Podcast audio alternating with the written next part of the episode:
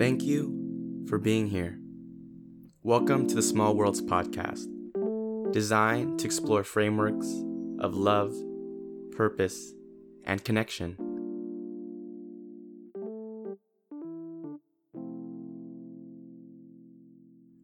You know what it used to be when I used to get wrapped up in the perception of me and what people thought I needed to do musically.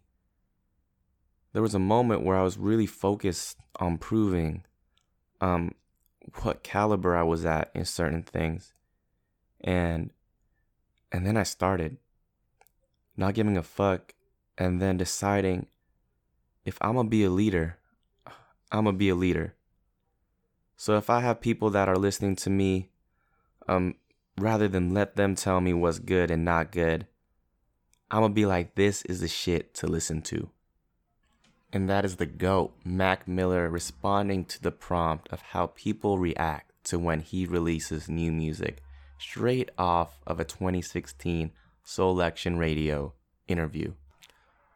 What's good, everyone? Happy New Year. This is the first official Small Worlds episode of 2021, and I'm so excited to be here. My name is Yanni. For those who are new to the podcast, I welcome you. And if you are a returning listener, I give you this virtual hug.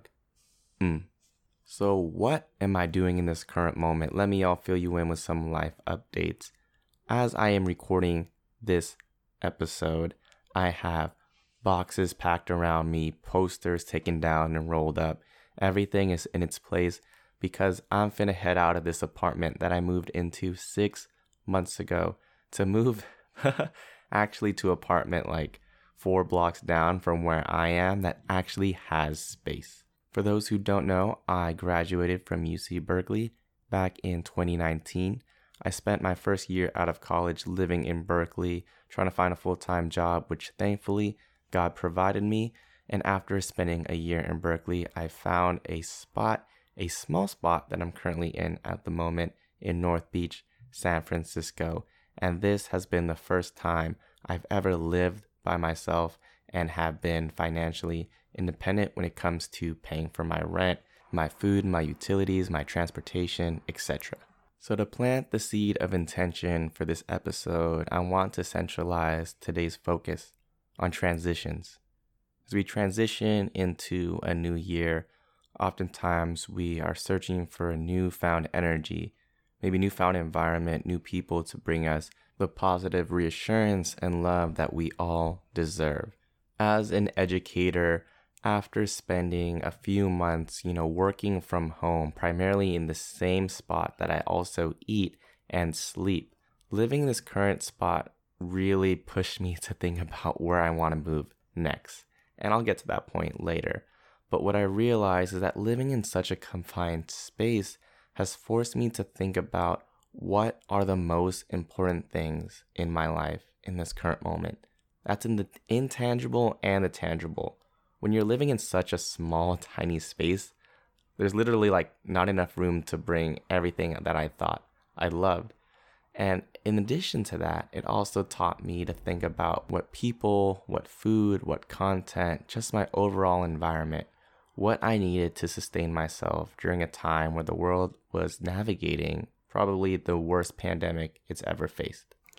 And out of all the factors that came to moving into this tiny space, the one that always sticks out to me the most is that I'm here by myself. I knew that my biggest insecurity in college was having time alone and navigating the world, my world as well, alone. And that's exactly why I decided to move into an apartment by myself. When I think about my own perceptions of Mac Miller, I think about someone who was just beloved by so many people he didn't even know personally, including myself. And to reach an audience that wide with a story and narrative that's so personal, my perception also holds my understanding that Mac felt a sense of loneliness, a sense of not being understood.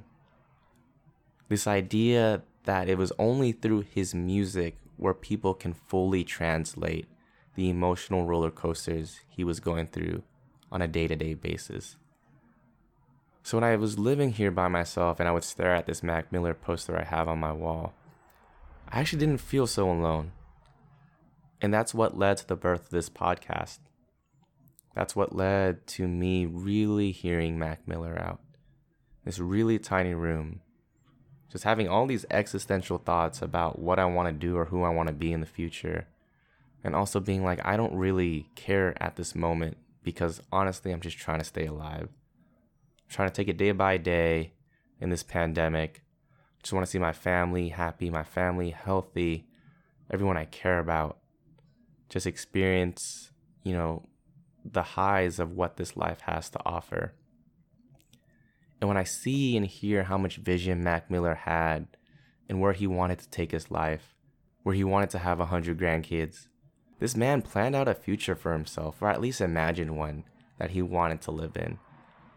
So when I think about Mac and how he didn't have that opportunity, I go back to my own life.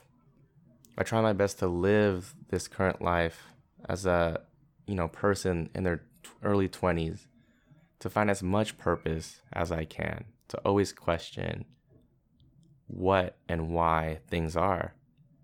Circling this all back, I think just living by myself has taught me to do so. There's no distractions, no one to make you second guess, just to sit alone in this physical space of mine, to see myself in the mirror, to see my own reflection in the window, and to be like, you don't need to hide anymore.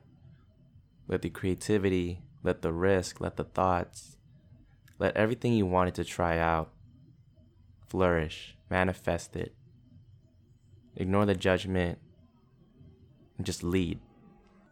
So if you're someone out there who is interested in exploring what it's like to live by yourself, if you're in your early 20s and you want to try it out, here are some of my takeaways from this experience thus far. My environment has opened doors to my creativity. So although I live in a really small space, in terms of the podcast, I knew that I didn't need a huge space to make this work. I knew I just needed a desk, a microphone, some software, and I'm even more excited to move into my new apartment because I live right next to a busy street, which is probably why on some episodes you could hear some people chatting in the back or some buses moving as well. Living in a small space has also pushed me to go outside a lot, which I'm super thankful for. And yes, we are in a pandemic, so know that when I say go outside, I'm social distancing and also wearing a mask. But I'm really thankful that this experience has pushed me to go outside because it has led me to exercise more, run more consistently, swim consistently, bike consistently, meet local store owners and support small businesses as well. On top of all that, dance has always held a special place in my DNA, in my soul, in my heart, in my spirit, and being able to go down to the local park, maybe like 2 to 3 blocks from where I live, and freestyle probably more than I ever have in my entire life over the course of 6 months has been a thrill, a joy, an amazing opportunity for self-exploration. One of the last takeaways I have with regards to living by myself is redefining a new sense of independence. That doesn't mean that I can't call on homies for help. That doesn't mean I want to do everything alone. Stepping into this new wave of independence has taught me what it really means to trust myself, to believe in what I could produce, and to believe in what I can imagine as well. When the idea of starting a podcast inspired by Mac Miller came to mind, I literally just looked up ways to start a podcast for beginners, and then I said, fuck it. And sorry, Mom, if you're listening to this, I know you listen to these podcasts. And I used this anecdote of just going for it because I knew in college when dance was my primary outlet for artistic expression, I held back on choreographing because I felt like I needed someone to accept it, for it to be in a team piece, for it to be a workshop piece at a studio. And I just felt like until someone asked me to provide some level of art, I should just wait. And that's the main thing I've learned about living independently. You don't wait for anyone.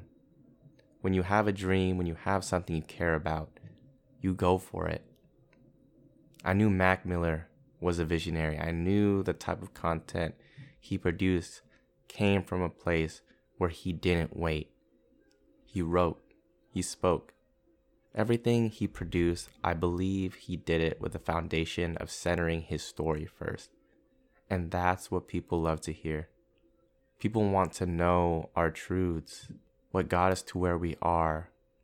We rose up and overcame.